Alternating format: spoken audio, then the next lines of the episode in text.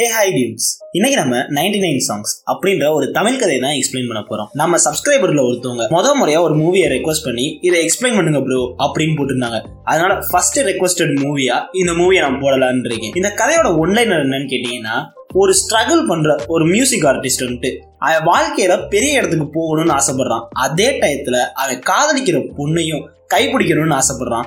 அப்படி ஆசைப்படுற அவன் அவனோட லட்சியத்திலயும் சரி அவனோட காதல்லையும் சரி சக்சஸ் ஆனானா இல்லையா அப்படின்னு சொல்ற ஒரு அழகான கதை தான் 99 songs. நம்ம கதைக்குள்ள போறதுக்கு முன்னாடி நீங்க இந்த சேனலுக்கு புதுசா வந்துருந்தீங்கன்னா சப்ஸ்கிரைப் பண்ணாதவங்க சப்ஸ்கிரைப் பண்ணிக்கங்க. அப்புறம் இன்ஸ்டாகிராம் பேஜை ஃபாலோ பண்ணாதவங்க டிஸ்கிரிப்ஷன்ல இருக்க லிங்க் யூஸ் பண்ணி அதையும் ஃபாலோ பண்ணிக்கங்க. ஒன்ஸ் அகெயின் இந்த கதையை எக்ஸ்பிளைன் பண்ண போறது நான் உங்க மாரா தி ஸ்டோரி டெல்லர். சரி வாங்க நம்ம கதைக்குள்ள போகலாம். இந்த கதையோட ஸ்டார்டிங் சீன்ல ஒருத்தர் வந்து ஜன்னல் வழியா நின்று என்னத்தையும் வெறிக்க வைக்க வேடிக்கை பார்த்துக்கிட்டு இருக்காப்ல. அது மட்டும் இல்ல, அந்த மனுஷனுக்குள்ள ஏதோ ஒரு பெரிய கஷ்டம், சொல்ல முடியாத கஷ்டம், ஏதோ பெரிய சம்பவம் நடக்க போகுது அப்படின்ற மாதிரி ஃபீல் பண்ணிட்டு இருக்காரு. அந்த டயத்துல அங்க ஒரு நர்ஸ் வந்துட்டு, சாரி சார், உங்க ஒய்ஃபை எங்களால காப்பாற்ற முடியல, ஆனா உங்களோட பையன், உங்களுக்கு இப்ப பிறந்த பையன் வந்துட்டு ரொம்பவே நல்லா இருக்கா, நீங்க போய் அவனை பார்க்கலாம் அப்படின்னு சொன்னவன ஒரு குழந்தைய ஜூம் இன் பண்றாங்க. அங்க சீனை கட் பண்ணா அடுத்த சீன்ல இந்த மனநல காப்பக மாதிரி ஒரு இடத்த காட்டுறாங்க. அந்த இடத்துல ஒருத்தன் படுத்திருக்கான். அவன் மூளைக்குள்ள நிறைய கனவோட்டம், நிறைய இது ஓடுது. அதெல்லாம் பார்த்துட்டு அவனால தாங்கவே முடியல. அங்க இருந்து தளத்திற்கே ஓட ஆரம்பிக்கிறான். அவனோட பின்னாடி நிறைய பேர் விரட்டிக்கிட்டே வரானுங்க. ஆனாலும் இவன் ஓடி போயிட்டு ஒரு பெரிய பள்ளத்தாக்குல இருந்து கீழே குதிக்கிறான். அந்த இடத்துலதான் 99 songs அப்படின்னு டைட்டில் கார்டு போட்டு இந்த கதையை ஸ்டார்ட் பண்றாங்க. கதை ஸ்டார்ட் ஆனோடனே ஹிருத்திக் ரோஷன் தம்பி மாதிரி ஒருத்தர் வரா பிள்ளைல. இவர் தான் இந்த கதையோட ஹீரோ ஜே. இவர் வந்துட்டு ஒரு பொண்ணை போய் பாக்குறாருல, இவங்க வந்து சோஃபி, இந்த கதையோட ஹீரோயின். இப்ப இங்க என்ன நடந்துகிட்டு இருக்குன்னா, பெரிய பியூட்டி கான்டெஸ்ட் ஒன்று நடந்துகிட்டு இருக்கு. இது எதுக்காக நடத்துறாங்கன்னா, இதுல வர சேரிட்டி ஃபண்ட்ஸ் அதை போயிட்டு இந்த அனாதாசிரமம் அந்த மாதிரி ஆதரவு இல்லாதவங்களுக்கு கொடுக்கறதுக்காக இந்த மாதிரி ஒரு சேரிட்டியை நம்ம ஹீரோயின் சோஃபி வந்துட்டு வருஷ வருஷம் நடத்துவாங்க. அந்த மாதிரி ஒரு சேரிட்டி தான் நடந்துகிட்டு இருக்கு. அந்த இடத்துல எல்லாருமே நின்று பேசிக்கிட்டு இருக்காங்க. அப்படி பேசிக்கிட்டு இருக்கிறப்ப ஒருத்தர் வந்துட்டு, டேய் சோஃபி ஜெயிச்சிட்டாங்க, அவங்க வந்து ஸ்பீச் கொடுக்கணும் அப்படின்ற மாதிரி சொன்னா, இன்னொருத்தன் போயிட்டு சோஃபியால ஸ்பீச் எல்லாம் கொடுக்க முடியாதுடா அப்படின்ற மாதிரி பேசுறான். என்னன்னா, நம்ம சோஃபிக்கு வாய் பேச முடியாது, காது நல்லா கேட்கும் ஆனா வாய் பேச முடியாது. இதை அவனுங்க பேசிக்கிட்டு இருக்கானுங்க. ஆனா அவன் சொன்ன மணியே கரெக்டா சோஃபி தான் அந்த கான்டெஸ்ட்லயும் ஜெயிக்கிறா. அடுத்த சீன்ல ஒரு ஏஜ் பர்சன் ஒருத்தர் வந்துட்டு இந்த டிஜேஸ், இந்த மியூசிக் கம்போஸ் பண்றதுக்கெல்லாம் சில இன்ஸ்ட்ருமெண்ட்ஸ் இதெல்லாம் வச்சிருப்பாங்கல்ல, அதை எடுத்து செக் பண்ணி விளையாடுறேன் அப்படின்ற மாதிரி விளையாண்டுகிட்டு இருக்காப்ல. அவருக்கு பின்னாடி நம்ம ஹீரோ ஜே வந்து நின்றுகிட்டு இருக்கான். அது நின்னோடனே சோஃபிட்டு வந்து ஒரு மெசேஜ் வருது, எங்க அப்பா உன்னை பாக்குறதுக்காக அவன் வீட்டுக்கு வந்திருக்காரு, நீ அவரை எப்படியாச்சும் இம்ப்ரெஸ் பண்ணிடு, இம்ப்ரெஸ் பண்ணிட்டேன்னா அடுத்து நமக்கு கல்யாணம் தான் அப்படின்ற மாதிரி சொன்னோன்னு நம்ம ஹீரோவும் போயிட்டு சோஃபியோட அப்பா கிட்ட பேசிக்கிட்டு இருக்கான். அப்படி பேசிக்கிட்டு இருக்கப்பே சோஃபியோட அப்பாவுக்கு வந்துட்டு நம்ம ஜேவை ரொம்பவே பிடிச்சு போச்சு. அதுக்கப்புறம் நீ என்ன பண்ணிட்டு இருக்க அப்படின்ற மாதிரி கேட்டா, நான் மியூசிக் காலேஜ்ல தான் அங்கே படிச்சுக்கிட்டு இருக்கேன், இப்போ வந்து பேச்சுலர் டிகிரி முடிச்சிருக்கேன், அடுத்து வந்து மாஸ்டர்ஸ் வந்து மியூசிக் டெக்னாலஜியில பண்ணலான்னு இருக்கேன் அப்படின்ற மாதிரி சொன்னோன்னு அந்த அங்கிள் வந்துட்டு, நீ எதுக்கு இப்ப தனியா போய் மியூசிக் டெக்னாலஜி படிக்கணும், அதுக்கான நாலேஜ்லாம் ஒன்டே இருக்கே அப்படின்ற மாதிரி சொல்லிட்டு இருக்காப்ல. அப்படி பேசிட்டு போய், சரி இந்த பொருள்லாம் வாங்குறதுக்கு உங்க எங்க இருந்தா காசு வந்துச்சு, உங்க அப்பா மாட்ட வாங்குவியா அப்படின்ற மாதிரி கேட்டா, இல்ல இல்ல நான் வந்துட்டு சில ஃபங்க்ஷனு, இந்த மாதிரி திருவிழா, அந்த மாதிரி இடத்துல எல்லாம் போய் கச்சேரி ஆட்டம் பண்ணுவோம், அதுல கிடைக்கிற காசை வச்சுட்டு இந்த மாதிரி பொருள்லாம் வாங்குவோம் அப்படின்ற மாதிரி சொல்லிட்டு இருக்காங்க. அப்படி பேசிக்கிட்டு இருக்கிறப்ப அந்த அங்கிளோட பிஏ வாட்ட ஒருத்தர் வந்துட்டு, சார் ஒரு இம்பார்ட்டன்டான கால் வருது, சிஎம் வந்து உங்களுக்கு கால் பண்ணிட்டு இருக்காரு அப்படின்னு சொன்ன உடனே நம்ம ஜேக்கு ஒரு குட் பை சொல்லிட்டு அந்த அங்கிள் எந்திரிச்சு போயிட்டு கால் அட்டன் பண்ணலாம் அப்படின்னு அந்த இடத்த விட்டு கிளம்பி போயிடுறாங்க. அடுத்த சீன்ல நம்ம ஜேயோட ஃப்ரெண்ட் சைனாக்காரனை கட்டுறானுங்க. இவனோட பேர் வந்து என்னன்னா போலோ. போலோவும் நம்ம ஜேமா நின்று ஒரு கான்டெஸ்ட் பத்தி பேசிக்கிட்டு இருக்காங்க. அது என்ன கான்டெஸ்ட்னா, ஒரு பெரிய மியூசிக் கான்டெஸ்ட். பேச்சுலர்ஸ் டிகிரி முடிகிற அன்னைக்கு இவனோட காலேஜ்ல ஒரு கான்டெஸ்ட் நடக்க போகுது. இதுக்கு ஆடிஷன் எல்லாம் கிடையாது, ஸ்ட்ரெயிட்டா இவங்களோட பாட்டை எடுத்து ஆன்லைன்ல அப்லோட் பண்ணிட்டா அவனுக்கு பார்த்துட்டு பிடிச்சிருந்துச்சுன்னா பிரைஸ் கொடுப்பானுங்க. அது மட்டும் இல்ல, இந்த காலேஜ் முடிகிற அன்னைக்கு அவனுக்கு பாட்டை தான் ஃபேர்வெல் சாங்கா போட்டு எல்லாருமே டான்ஸ் ஆடிட்டு இருப்பானுங்க. இதை ஃபுல்லா போயிட்டு போலோ நம்ம ஜே கிட்ட சொல்லிட்டு இருக்கான். அப்படி பேசிட்டு இருக்கப்ப ஜே வந்துட்டு, அதுல போற அளவுக்குலாம் எனக்கு உருப்படியான பாட்டு இல்லடா அப்படின்ற மாதிரி பேசிக்கிட்டு இருந்தா போல வந்துட்டு, நேத்து நான் ரூம் குள்ள வரப்பண்ணி ஒரு சாங் கம்போஸ் பண்ணல, அது சும்மா டக்கரா இருந்துச்சு, நீ அதை போட்டேன்னா கண்டிப்பா நம்ம தான்டா ஜெயிப்போம், வேற எவனாலே நம்ம கூட போட்டி போட முடியாதுடா அப்படின்ற மாதிரி பேசிக்கிட்டு இருக்கிறப்ப அந்த சைடு ஒரு 4-5 பேர் பாஸ்கெட் பால் விளையாண்டுகிட்டு இருப்பானுங்க. அவனை வேணுக்குனே பாலை தூக்கி நம்ம போலோ மேல போட்டுக்கிட்டே இருக்கானுங்க. அவனும் ஒரு 2-3 தடவை தூக்கி போட்டாலும் திரும்ப திரும்ப போட நம்ம ஜேக்கு காண்டாயிருது.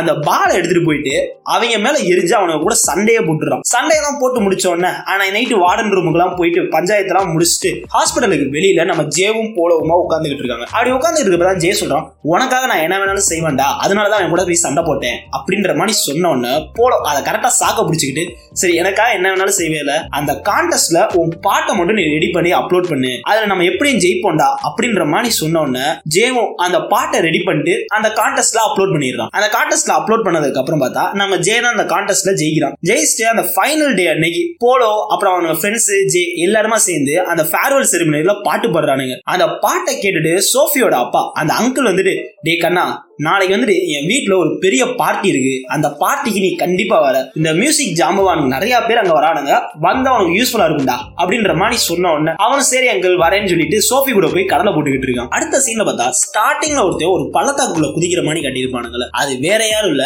நம்ம ஜே தான். ஓடி போயிட்டு இப்ப பள்ளத்தாக்குள்ள குதிக்காம அந்த பள்ளத்தாக்கு முன்னாடி வேடிக்கை பார்த்துக்கிட்டு இருக்கான். எதையோ பார்த்து பிரமிச்சு போய் ஒண்ணுமே புரியாத மாதிரி நின்றுகிட்டு இருக்கான். அப்படி நின்றுகிட்டு இருக்கப்ப அவனுக்கு பின்னாடி நிறைய போலீஸ், அதாவது இது செக்யூரிட்டிஸ், பிளா பிளா பிளான்னு நிறைய பேர் இருக்காங்க. அவனை ஃபுல்லா என்ன பண்றானுங்கன்னா, நம்ம ஜேவை புடிச்சிட்டு போயிட்டு ஒரு மோட்டிவேஷனல் ஸ்பீக்கர் ஒருத்தவங்க கிட்ட உட்கார வைக்கிறான். உட்கார வச்சோன்னா அந்த அம்மாவும் ஏதோ நிறைய பேசுது. அப்படி பேசிக்கிட்டு இருக்கப்ப, உன் கதையை நான் கேட்டேன்டா, உன் கதை சும்மா டக்கரா இருந்துச்சு அப்படின்ற மாதிரி சொன்னதுக்கு அப்புறம் ஜேவோட ஃபைல் ஒன்னு தூக்கிட்டு வந்துட்டு நம்ம ஜே கிட்ட கொடுக்குது. அதை பார்த்தோன்னே ஜே ஒரு மாதிரி பிரமிப்படைஞ்சு அந்த ஃபைலை புரட்டி புரட்டி பார்த்துக்கிட்டு இருக்கான். அங்க சீனை கட் பண்ணா அடுத்த சீன்ல நம்ம ஜேவை நார்மல் லைஃப்ல, இந்த காலேஜ் முடிச்சதுக்கு அப்புறம் ஒரு லைஃப் இருக்குல்ல, அந்த லைஃப்ல காட்டுறானுங்க. இப்ப சோஃபியோட அப்பா வந்துட்டு ஒரு பார்ட்டி இருக்கு அப்படின்னு சொல்லி கூப்பிட்டுருப்பாருல, அதனால ஜேவும் அங்க போயிருக்கான். அங்க போயிட்டு நம்ம ஜே பியானோ வாசிக்க அந்த மியூசிக்ல எல்லாருமே மெய் மறந்து போயிடுறானுங்க. அது மட்டும் இல்ல, நம்ம சோஃபியும் போயிட்டு ஏதோ 3D அனிமேஷனோட என்னமோ ஒரு இதுல வச்சு டிராயிங் எல்லாம் வரைகிறான்.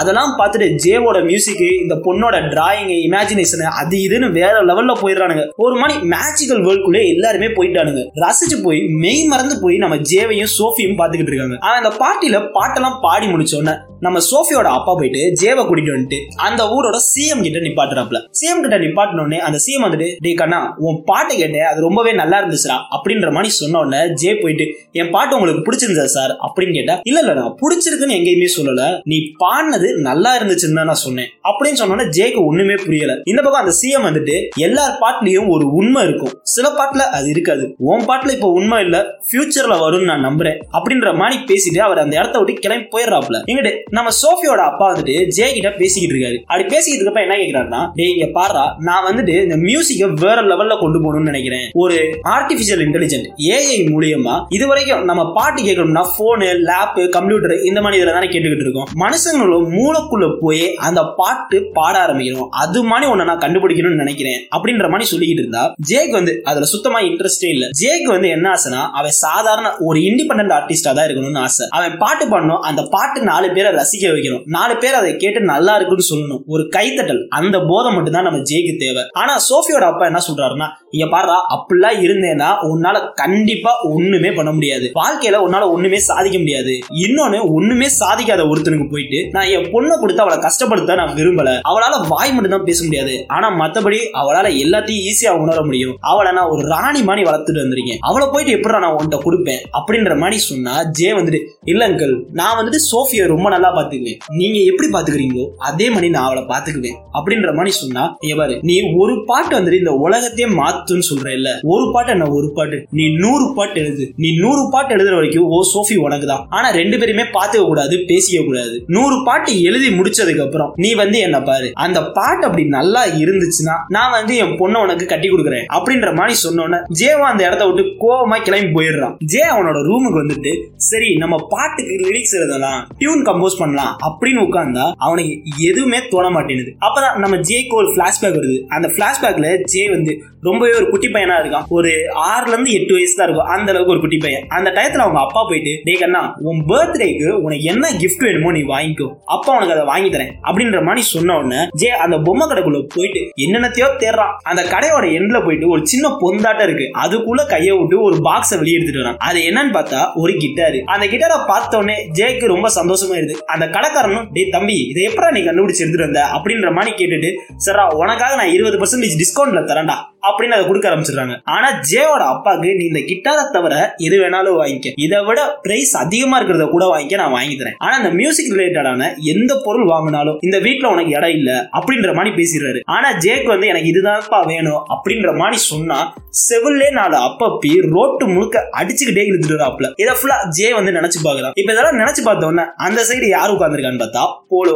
அவன்கிட்ட போயிட்டு இந்த நடந்த கதை எல்லாத்தையுமே சொன்னா போலோ வந்து, நீ பாரு, உனக்கு 100 பாட்டு தானே எழுதணும், இந்த மாதிரி மியூசிஷியன்லாம் பாட்டு எழுதணும், டியூன் கம்போஸ் பண்ணணும்னு நினைச்சா ஒரு இடத்துக்கு போவாங்க, அந்த இடம் பேரு சிலாக், நீ அங்க வா, அங்க என் வீடு கூட இருக்கு, நீ அங்க இருந்து அந்த 100 பாட்டையும் கம்போஸ் பண்ணு, நான் கூட உனக்கு ஹெல்ப் பண்றேன் அப்படின்ற மாதிரி சொன்ன உடனே நம்ம ஹீரோ ஜேவன் என்ன பண்றானா, ஹீரோயின் சோஃபிக்கு வந்து ஒரு லெட்டர் எழுதி வச்சுட்டு ஒரு சின்ன டியூனாட்ட உன கம்போஸ் பண்ணி ஒரு பாக்ஸ்ல வச்சுட்டு அங்க இருந்து கிளம்பிடுறான். அந்த லெட்டர்ல அப்படி என்ன எழுதிருக்கானா, சோஃபி நான் வந்து உனக்காக தான் சிலாக் போயிருக்கேன், அங்க போயிட்டு நான் 100 பாட்டியும் கம்போஸ் பண்ணிட்டு வந்து உங்க அப்பாட்ட கொடுத்த அடுத்த செகண்டே நீ நானும் கல்யாணம் பண்ணிக்கலாம். அது வரைக்கும் நீ என்ன பார்க்கணும்னு உனக்கு தோணுச்சுன்னா இந்த டியூனை மட்டும் நீ கேட்டுக்கிட்டே இரு அப்படின்ற மாதிரி அந்த லெட்டர்ல எழுதி வச்சுட்டு இவன் சிலாக் கிளம்பிட்டான். அப்படி சிலாக்கு போற வழியிலே நம்ம ஹீரோ ஜேக்கு வந்துட்டு சோஃபியோட ஞாபகம் ஓவராவே வந்துகிட்டு இருக்கு. அப்படி போயிட்டு இருக்கிற வழியிலே கூடால ஒரு 2-3 பாட்டையே அவன் கம்போஸ் பண்ண ஆரம்பிக்கிறான். இங்க நம்ம ஹீரோ ஜே அப்புறம் போலோ 2 பேரும் சிலாக்கு வந்துட்டு போலோவோட வீட்டுக்குள்ள வந்தா வீட்டுக்குள்ள யாரையுமே காணும். இப்ப எங்க போயிருக்கானுங்க அப்படின்ற மாதிரி நம்ம போலோ தேடிக்கிட்டு இருந்தா முதன்னு வீட்டுக்குள்ள இருந்து ஒரு 50 டிக்கெட் வெளியே வருது. இவனை எல்லாரும் யாருன்னு பார்த்தா நம்ம போலோவோட ஃபேமிலி மெம்பர்ஸ். ஒரு கூட்டு குடும்பமா வாழ்ந்துகிட்டு இருக்கானுங்க. அத்தை, மாமா, சித்தி, சித்தப்பா, பெரியமா, பெரியப்பா அப்படின்னு ஒரு கூட்டு குடும்பமா ஒரே வீட்டுல அவனுங்க வாழ்ந்துகிட்டு இருக்கானுங்க. அங்க போனவனே நம்ம ஜேக்கும் அவங்க குடும்பத்தோட ரொம்பவே ஈஸியா மிங்கிள் ஆயிடுறான். மிங்கிளானவன சாப்பிட்டுக்கிட்டு இருக்கிறப்பதான் அவனுக்கு பேசிக்கிட்டு இருக்கிறத பார்த்தா இந்த போலோ ஜே மட்டும் இசைக்கலைஞர்கள் கிடையாது. போலோவோட ஃபேமிலியே ஒரு இசை குடும்பம் தான். அவங்க எந்த அளவுக்கு இசையில மூழ்கி போயிருக்கானுங்கன்னா அன்னைக்கு நைட்டு நம்ம போலோவோட அப்பாவும் மாமாவும் தண்ணி அடிச்சு வாயிலே வயலின் வச்சுக்கிட்டு இருக்காருங்க. இதுல நம்ம போலோ வேற கூட சேர்ந்து கம்போஸ் பண்ணிட்டு இருக்கேன் டியூனர். இதெல்லாம் பார்த்துட்டு நம்ம ஜே ரொம்பவே சந்தோஷமாயிடறான். போலோ கிட்ட போயிட்டு, டேய் தேங்க்ஸ்டா என்ன உன் வீட்டுக்கு கூட்டிட்டு வந்ததுக்கு, இந்த மாதிரி மெம்பர்ஸ் எல்லாம் நான் பாப்பேன்னு நினைச்சு கூட பாக்கல, உன் ஃபேமிலியே ரொம்ப கிரேசியா ஜாலியா இருக்கானுங்க அப்படின்ற மாதிரி எல்லாம் பேசிட்டு மறுநாள் உட்காந்து அந்த 100 பாட்டை கொஞ்சம் கம்போஸ் பண்ணுவாங்கல்ல அதுக்காக பாட்டை ஃபுல்லா கம்போஸ் பண்ணிட்டு இருக்கான். அப்படி கம்போஸ் பண்ணிட்டு இருக்கப்பே நம்ம போலோ போயிட்டு, டேய் எவ்வளவு நாள் தான் இதே கம்போஸ் பண்ணிட்டு இருக்க, கொஞ்சம் ரிலாக்ஸ் ஆகு, கொஞ்சம் ஃப்ரீ ஆகு, அப்பதான் மைண்ட் ஃப்ரெஷ்ஷா இருக்கும், உன்னால இன்னும் கம்போஸ் பண்ண முடியும் அப்படின்ற மாதிரி சொல்லிட்டு ஒரு கிளப்புக்கு கூட்டிட்டு போறான். அந்த கிளப்புக்கு எதுக்கு நம்ம ஜேவை கூட்டிட்டு போயிருக்கானா, நம்ம ஜே வந்து நல்லா பியானோ வாசிப்பான், போலோ வந்துட்டு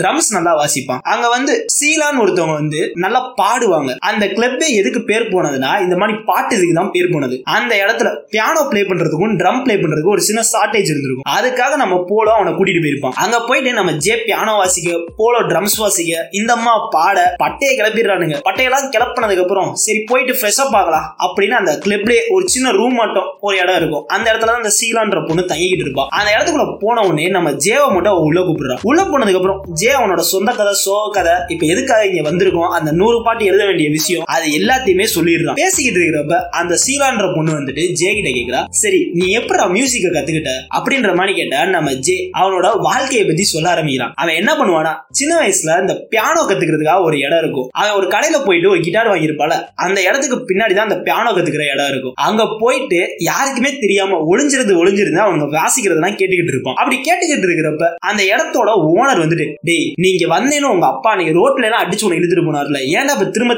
இப்படி வந்து அடி வாங்குறதுல உனக்கு என்னடா சந்தோஷம் அப்படின்ற மாதிரி கேட்டா, சரி இங்க ஒரு மியூசிக் கிளாஸ் நடக்குதுன்னு சொன்னீங்களா, அது மாசத்துக்கு எந்த நடக்கும் அப்படின்னு கேட்டா 5 தடவை நடக்கும் அப்படின்னு அந்த ஓனர் சொல்றாரு. ஃபீஸ் எல்லாம் கேட்டோம்னா இவன் கொஞ்சம் சில்லறை எடுத்து கேட்டுறான். சரி இந்த சில்லறைக்கு எவ்வளவு நேரம் கிளாஸ் எடுப்பீங்க அப்படின்னு கேட்டா, இதுக்கு 5 நிமிஷம் தானே நாங்க கிளாஸ் எடுப்போம், அது ஒரே ஒரு நாள் தான் அப்படின்னு சொன்ன உடனே நம்ம ஜே அந்த காசை ஃபுல்லா கொடுத்துட்டு, சரி நான் போய் பியானோ கத்துக்கிறேன், எனக்கு 5 நிமிஷத்துக்கு அந்த தாத்தாவை சொல்லிக் கொடுக்க சொல்லுங்க அப்படின்னு சொன்னோன்னா அந்த தாத்தாவும் பார்த்து சிரிச்சுட்டு, சரி வாடா நான் உனக்கு பியானோ சொல்லித்தரேன் அப்படின்னு சொல்லிட்டு கூட்டிட்டு வந்துடுறாப்ல. கூட்டிட்டு வந்து அவனுக்கு நல்லா பியானோ சொல்லி கொடுக்குறாரு. மறுநாள்ல இருந்து நம்ம ஜே என்ன பண்றானா, அவங்க அப்பா கிட்ட பாஸ்கெட் பால் பிராக்டிக்ஸ் இருக்குப்பா அப்படின்னு சொல்லிட்டு போய் சொல்லிட்டு பியானோ கத்துக்கிறதுக்கும் அப்புறம் அந்த மியூசிக் கச்சேரி இதெல்லாம் நடக்கும்ல அந்த இடத்துக்கு எல்லாம் போயிட்டு அவங்க எப்படி வாசிக்கிறாங்க, என்னென்ன பண்றாங்க, எப்படி பாடுறாங்க, இதை ஃபுல்லா வேடிக்கை பார்த்தே அவன் கத்துக்கிட்டு இருக்கான். இந்த கதையை ஃபுல்லா அவன் போயிட்டு சீலா கிட்ட சொல்லிட்டு இருக்கான். அன்னைக்கு நைட் ஃபுல்லா சீலாவோட வீட்லயே உட்கார்ந்து அவன் பாட்டை கம்போஸ் பண்ண ஆரம்பிக்கிறான். மறுநாள் காலையிலயும் சீக்கிரமாவே கிளம்பி போயிட்டு விடியறதுக்கு முன்னே சீலாவோட வீட்டுக்கு கிளம்பி போயிட்டு அங்க போய் பாட்டை கம்போஸ் பண்ண ஆரம்பிக்கிறான். இது வந்து நம்ம போலோ பார்த்துட்டு காண்ட ஆரம்பிச்சிடும். ஒருவேளை சோஃபியை கழட்டி விட்டுட்டு சீலா பின்னாடி போயிருவானோ அப்படின்ற மாதிரி அவன் மனசுக்குள்ள ஓட ஆரம்பிச்சிருச்சு. இது வேற 1-2 நாள் அவன் போல கிட்டத்தட்ட 1 வாரமா போலோவும் அவனும் சும்மா பேசிக்க கூட இல்ல, ஏன் பாத்துக்க கூட இல்ல. அவன் தூங்குனதுக்கு அப்புறம் தான் நம்ம ஜே வீட்டுக்குள்ளேயே வரான். ஆனா போலோ எந்திரிக்கிறதுக்கு முன்னாடியே ஜே கிளம்பி சீலாவோட வீட்டுக்கு போயிடுறான். அதனால இவனுக்கு காண்டாயிருது. யாருக்குள்ளேயும் பேசுறது இல்ல, சோஃபியோட போன் கால்ஸ் எதையுமே அட்டெண்ட் பண்றது இல்ல. அதனால ஒரு பக்கம் சோஃபிக்கும் ஒரு மாதிரி ஹார்ட் பிரேக் ஆயிடுது. அவளுக்கு என்ன பண்றதுன்னே புரியாம போலோவுக்கு கால் பண்றான். போலோவுக்கு கால் பண்ணா, சரி இந்த சண்டே நீ இங்க வா, இங்க வந்தா உனக்கு ஒரு பெரிய சர்ப்ரைஸ் இருக்கு, நீ வந்தேன்னா அது ஜேக்கு ஒரு சர்ப்ரைஸ் அப்படின்ற மாதிரி சொல்லிட்டு அவளை கிளம்பி சிலாகுக்கு வர சொல்றான். இந்த பக்கம் 1 வாரம் இவன் பார்க்கவே இல்ல. 1 வாரம் கழிச்சு இவனுக்கு 2 பேரும் எங்க முழுசா பாத்துக்கிறானுங்கன்னா சீலாவோட பாட்டு கச்சேரியில தான் 2 பேரும் பாத்துக்கிறானுங்க. அங்க சீலா ஒரு பக்கம் பாட அவ பாடியே முடிச்சிட்டா. அதுக்கப்புறமும் இந்த போலோ வந்துட்டு ட்ரம்ஸ்லயே கொஞ்சம் ஹெவி பீட்ல அடிக்கிறான். இதை பார்த்துட்டு ஜே வந்துட்டு பியானோல ரிப்ளை பண்றான். இவனுக்கு 2 பேருமே ட்ரம் பியானோ இது 2 வச்சு சண்டை போட்டுக்கிட்டு இருக்கானுங்க. இவன் ட்ரம்ஸ்ல ஹை பீட்ல அடிக்க அவன் வந்துட்டு பியானோல ஹை பிட்ச்ல பிளே பண்ண அவன் சுத்தி இருக்கிற ஆடியன்ஸ் ஃபுல்லா ஏதோ இவனுங்க புடிச்சு போய் இதை பண்றானுங்க அப்படின்ற மாதிரி நினைச்சுக்கிட்டு இருக்கானுங்க. இவனுங்க ரெண்டு பேரும் சண்டை போடுறானுங்கன்றது அந்த ஆடியன்ஸ்ல இருக்க யாருக்குமே புரியல. அந்த சீலா மட்டும் அதை பாத்துக்கிட்டு இருக்கா. இதெல்லாம் முடிச்சுட்டு அந்த சீலாவோட வீட்டுல போயிட்டு நம்ம போலவும் ஜேமா உட்கார்ந்துகிட்டு இருக்கிறப்ப ரெண்டு பேரும் சண்டை போடுவானுங்க அப்படின்னு நினைச்சா ரெண்டு பேருமே சிரிச்சுக்கிட்டு டேய் நீ சூப்பரா பிளே பண்றடா நீ சூப்பரா பிளே பண்றடா அப்படின்ற மாதிரி ரெண்டு பேரும் மாத்தி மாத்தி புகழ்ந்துகிட்டு இருக்கானுங்க. அப்படி புகழ்ந்துகிட்டு இருக்கிறப்பதான் போல வந்து இன்னொரு கதையை சொல்ல ஆரம்பிக்கிறான். என்னன்னா நம்ம போலக்கு வந்து ஒரு என்கேஜ்மெண்ட் ஆயிடுச்சு. அவன் ஒரு பொண்ணை லவ் பண்ணிக்கிட்டு இருந்தான். அந்த பொண்ணு கூட இன்னும் கொஞ்ச நாள்ல அவளுக்கு கல்யாணம் ஆக போகுது. அது வேற எந்த நாள் இல்ல, ஞாயிற்றுக்கிழமை தான். அதுக்காக தான் சோஃபியை அங்க வர சொல்லியிருப்பான். அந்த கல்யாண மேட்டர் எல்லாம் போயிட்டு நம்ம போல போயிட்டு ஜே கிட்ட சொல்லிட்டு இருக்கான். இந்த பக்கம் சீலா பாடி முடிச்ச டயர்ல இந்த பார்ட்டி நடந்துகிட்டு இருக்கிறது கூட கவனிக்காம அவ வாட்டுக்கு தூங்கிக்கிட்டு இருக்கா. இங்க இவனுங்க நல்லா பார்ட்டியை என்ஜாய் பண்ணிட்டு இருக்கானுங்க. அப்படி என்ஜாய் பண்ணிட்டு இருக்கிறப்ப அந்த இடத்துல போலீஸ் வரானுங்க. போலீஸ் வந்துட்டு நம்ம ஜேவை முத செக் பண்றானுங்க. எதுவும் போதை பொருள் வச்சிருக்கானா அப்படின்ற மாதிரி செக் பண்றானுங்க. ஆனா நம்ம போலோ கையில சின்ன பொட்டனா மட்டும் ஒண்ணு இருக்கு. அதை அங்க போட்ட உடனே ஜே அதை பார்த்துட்டு அதுல பபுள் கம்ம தூக்கி அதை காலால ஒட்டிக்கிறான். இங்கிட்டு வந்து போலோவை செக் பண்ணா போலோ கிட்டே எதுவும் இல்ல. அதுக்கப்புறம் அங்க இருக்கிற எல்லாரையும் பிடிச்சி வச்சுட்டு அந்த பார்ட்டியில பார்ட்டிசிபேட் பண்ண எல்லாருமே பிடிச்சி வச்சுட்டு அவங்ககிட்ட எல்லாம் போதை பொருள் இருக்கா அப்படின்ற மாதிரி எல்லாம் செக் பண்ணிட்டு இருக்கானுங்க. செக் பண்ணிட்டு நம்ம போலோவையும் இன்னும் ஒருத்தனை மட்டும் அவங்க கூட்டிட்டு போயிடுறாங்க. அதுக்கப்புறம் ஜே போயிட்டு சீலாவை எழுப்பிட்டு இந்த மாதிரி பார்ட்டி நடந்துச்சு, இந்த பார்ட்டி இப்படி பாதிலே நின்று போச்சு அப்படின்ற மேட்டர் எல்லாம் சொல்லிட்டு இருக்கான். அப்ப கூட ஷீலா என்ன கேக்குறானா நம்ம ரெண்டு பேரும் காஃபி குடிப்போமா அப்படின்ற மாதிரி கேக்குறா. இதை பார்த்துட்டு ஏண்டி அங்க அவ்வளவு அமிழ்து மொழி போயிட்டு இருக்கு, உனக்கு காஃபி கேக்குதா அப்படின்னு ஜே சொல்லிட்டு ரெண்டு பேருமா சேர்ந்து காஃபி குடிக்கிறதுக்காக போயிடுறானுங்க. இங்க போல ஒத்துக்கிட்டு வந்து போலீஸ் ஸ்டேஷன்ல உட்கார வச்சிருப்பானுங்க. அங்க இருக்கிற எல்லா போலீஸ்டையும் போல போயிட்டு சார் 2 மணி நேரமா இங்க இருக்கும் சார், எதுக்கு சார் எங்களை புடிச்சு வச்சிருக்கீங்க அப்படின்ற மாதிரி கேட்டா ஒரு இன்ஸ்பெக்டர் வந்துட்டு உன் ஃப்ரெண்டுக்கு என்ன ஆச்சுன்னு தெரியுமா அப்படின்னு கேட்டவன அவன் என்னமோ பெரிய தப்பு பண்ண மாதிரி நினைச்சுக்கிட்டு தலைதறிக்க ஓட ஆரம்பிக்கிறான். இந்த பக்கம் சோஃபி வந்துட்டு ட்ரெஸ் எல்லாம் பேக் பண்ணிட்டு ஷிலாக்கு வரலாம், நம்ம போய் ஜேக்கு ஒரு சர்ப்ரைஸ் கொடுக்கலாம் அப்படின்னு அம்முடி தூக்கி வச்சுக்கிட்டு இருந்தா அந்த இடத்துல சோஃபியோட அப்பா வந்துட்டு ஏதோ ஒன்ன காட்டுறாரு, மொபைல்ல ஒரு நியூஸ் ஆட்டம் ஒன்ன காட்டுறாரு. இதை பார்த்த உடனே சோஃபிக்கு ஒரு மாதிரி ஹார்ட் பிரேக் ஆயிடுது. அவ அந்த கட்டில உட்காந்து அவாட்டுக்கு அழுக ஆரம்பிச்சிடான். இந்த பக்கம் பார்த்தா ஒரு காரு ஆக்சிடென்ட் ஆகி மட்டமல்லாக கரப்பாம்பூச்சி மாதிரி கவுந்து போய் கிடக்கு. அந்த கார் அப்படி யாரா ஓட்டிட்டு வந்தா அப்படின்னு பாத்தீங்கன்னா நம்ம ஷீலா அந்த காரை விட்டு கொஞ்சம் தூரம் தள்ளி வெளியே ரத்த வெள்ளத்துல கிடக்குறான். அந்த காருக்குள்ள பார்த்தா நம்ம ஹீரோ ஜே இருக்காப்ல. இப்ப சோஃபி எந்த நியூஸ பார்த்தான்னு பார்த்தா இப்ப ஜேவும் ஷீலாவும் கார்ல ஆக்சிடென்ட் ஆகி போய் கிடக்குறானுங்களே அது எந்த மாதிரி நியூஸ்ல போட்டிருக்கானுங்கன்னா அவனுங்க ரெண்டு பேரும் ட்ரக் எடுத்திருக்கானுங்க. அது மட்டும் இல்ல ஏதோ செக்ஸ் அஃபேர் மூலியமா தான் அவனுங்க ரெண்டு பேரும் கான்டாக்ட் ஆயிருக்கானுங்க, அப்ப ஆக்சிடென்ட் ஆயிடுச்சு அப்படின்ற மாதிரி போட்டிருக்கானுங்க. இதெல்லாம் பார்த்துட்டு சோஃபி கதறி கதறி அழுக ஆரம்பிச்சிடுறா. பைத்தியம் முடிச்ச மாதிரி அவ ரூம் குள்ள பேப்பர் எடுத்து என்னென்னமோ கிறுக்குறா, டிராயிங்ன்ற பேர்ல என்னென்னமோ பண்ணிக்கிட்டு இருக்கா. இந்த பக்கம் ஜேவை புடிச்சிட்டு போயிட்டு ஜெயில வச்சு வெளுவெளு வெளுத்துக்கிட்டு இருக்கானுங்க. ஏண்டா ட்ரக் அடிக்கிறதே தப்பு, அதை அடிச்சுட்டு போய் காரை ஓட்டிட்டு போய் ஆக்சிடென்ட் வேற பண்றியாடா அப்படின்ற மாதிரி வெளுத்துக்கிட்டு இருக்கானுங்க. இந்த பக்கம் போல வந்துட்டு ஹாஸ்பிட்டல்ல பேசிக்கிட்டு இருக்கான் ஒரு டாக்டர் கிட்ட. அந்த டாக்டர்கிட்ட பேசிக்கிட்டு இருக்கப்பதான் அந்த டாக்டர் சொல்றாரு கிறிஸ்டல் மெத்னா என்னன்னு தெரியுமாடா அப்படின்ற மாதிரி கேட்டா எனக்கு அதை பத்தி நல்லாவே தெரியும் அப்படின்னு சொல்லிருக்கான். இது வந்து உன் ஃப்ரெண்டோட உடம்புல எக்கச்சக்கமா கிடக்கு, அவனை கண்டிப்பா நம்மளால வெளியே எடுத்துட்டே வர முடியாது, இது கிட்டத்தட்ட ஒரு கொலை கேஸுக்கு சமண்டா அப்படின்ற மாதிரி சொன்ன உடனே போல வந்துட்டு இல்ல சார் அவன் ட்ரக்ஸ் எல்லாம் அடிக்க மாட்டான் அப்படின்ற மாதிரி சொன்னா அப்புறம் எப்படிங்க நான் உடம்புல இவ்வளவு ட்ரக்ஸ் வந்துச்சு அப்படின்னு அந்த டாக்டர் கேட்டா அது என்னாலதான் அப்படின்றான். இப்ப போல என்ன பண்ணிருப்பானா கடைசியா அந்த போலீஸ் வந்து இவனை சர்ச் பண்றதுக்காக வந்திருப்பானுங்களே. அப்ப அவன் கையில அந்த பொட்டனை மட்டும் ஒண்ணு இருக்கும்ல, அதை வந்து கொஞ்சம் போதைப் பொருள் இருக்கும், அதை என்ன பண்ணுவானா போலீஸ்கிட்ட நம்ம மாட்டிடக்கூடாதுன்ட்டு அந்த இடத்துல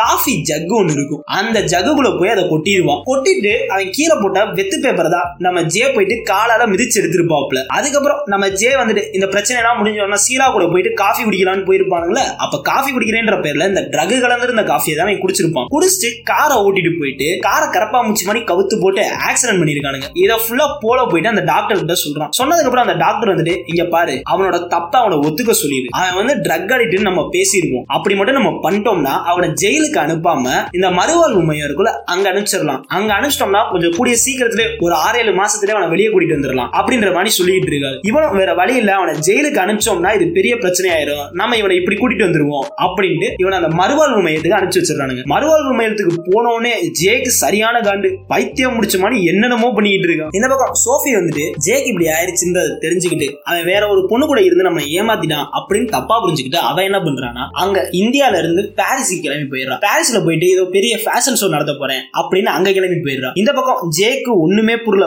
பைத்தியம் முடிச்ச மாதிரி அந்த மறுவாழ்வு மையத்துல புலம்பிக்கிட்டு இருக்கான். அந்த இடத்துல போல வந்துட்டு அவன் நடந்த கதையெல்லாம் சொன்னா ஏன் மேலதான்டா தப்பு அப்படின்னு போல சொன்னா ஜே வந்துட்டு இல்லடா ஓ மேல தப்பு இல்ல, ஃபுல்லாவே ஏன் மேலதான் தப்பு அப்படின்னு அவன் ஒரு பிளாஷ்பேக் சொல்ல ஆரம்பிக்கிறான். ஏன்னா அவங்க அப்பா சின்ன வயசுல இருந்து மியூசிக் வேணா வேணான்னு சொல்லிட்டு இருப்பாரு. அவங்க அப்பா ஏன் மியூசிக் வேணா வேணான்னு சொல்லிட்டு இருப்பாருன்னா மியூசிக்னால தான் அவங்க குடும்பமே அழிஞ்சு போச்சு அப்படின்ற மாதிரி அவர் பேசிக்கிட்டு இருப்பாரு. அதனாலதான் சின்ன வயசுல இருந்து நீ மியூசிக் பக்கம் போகாத, மியூசிக் போனேன்னா நீ அழிஞ்சு போயிருவ அப்படின்னு அவர் சொல்லிட்டு இருந்திருப்பாரு. அதை வந்துட்டு ஜே நம்ம போல கிட்ட சொல்லிட்டு, இது ஓ மேல எந்த தப்பு இல்ல, என் மேலதான் தப்பு, அப்பயே எங்க அப்பா சொன்னாரு மியூசிக் பக்கம் போகாத, நம்ம குடும்பமே மியூசிக்னாலதான் அழிஞ்சிச்சு அப்படின்ற மாதிரி சொன்னாரு. நான் தான் கேட்காம மியூசிக் பக்கம் போயிட்டு இப்ப என் வாழ்க்கையவே அழிச்சுக்கிட்டேன் அப்படின்ற மாதிரி பேசிக்கிட்டு இருக்கான். இந்த பக்கம் சோஃபி வந்துட்டு ஒரு ரூம்ல அவளே லாக் பண்ணிட்டு பாரிஸ்ல போயும் என்னமோ புரியாத மாதிரி டிராயிங்கா வரைஞ்சுக்கிட்டு இருக்கா. நம்ம ஜேவை நினைச்சு டிராயிங் மேல டிராயிங்கா வரைஞ்சுக்கிட்டு இருக்கா. அப்படி டிராயிங் வரைஞ்சுக்கிட்டு இருக்கிறப்பே நம்ம சோஃபிக்கு வந்துட்டு ஜே பக்கத்துல இருக்கிற மணி தெரியுது ஒரு இமேஜினேஷன்ல. இந்த பக்கம் ஜேக்கும் நம்ம சோஃபி பக்கத்துல இருக்கிற மணியே தெரியுது. அப்படி தெரிஞ்ச உடனேதான் நம்ம ஜே என்ன பண்ணிருப்பானா, அந்த மறுவாழ்வு மையத்துல இருந்து தலைதறிக்க ஓடி போயிட்டு அந்த பள்ளத்தாக்குல இருந்து கீழே குதிச்சிருப்பான். அப்படி அவன் குதிச்ச உடனே ஏதோ ஒரு மேஜிக்கல் வேர்ல்டாட்டம் ஒரு இதுக்குள்ள போறான். அங்க போயிட்டு அவன் ஏதோ ஒரு லேடியை பாக்குறான், ஒரு சாரி கட்டி இருக்காங்க. அந்த லேடியை போய் அவன் கையை தொட்ட உடனே அவன் மனசுக்குள்ள ஏதோ ஒரு மணி போகுது, அவனுக்கு எதுவுமே புரியல.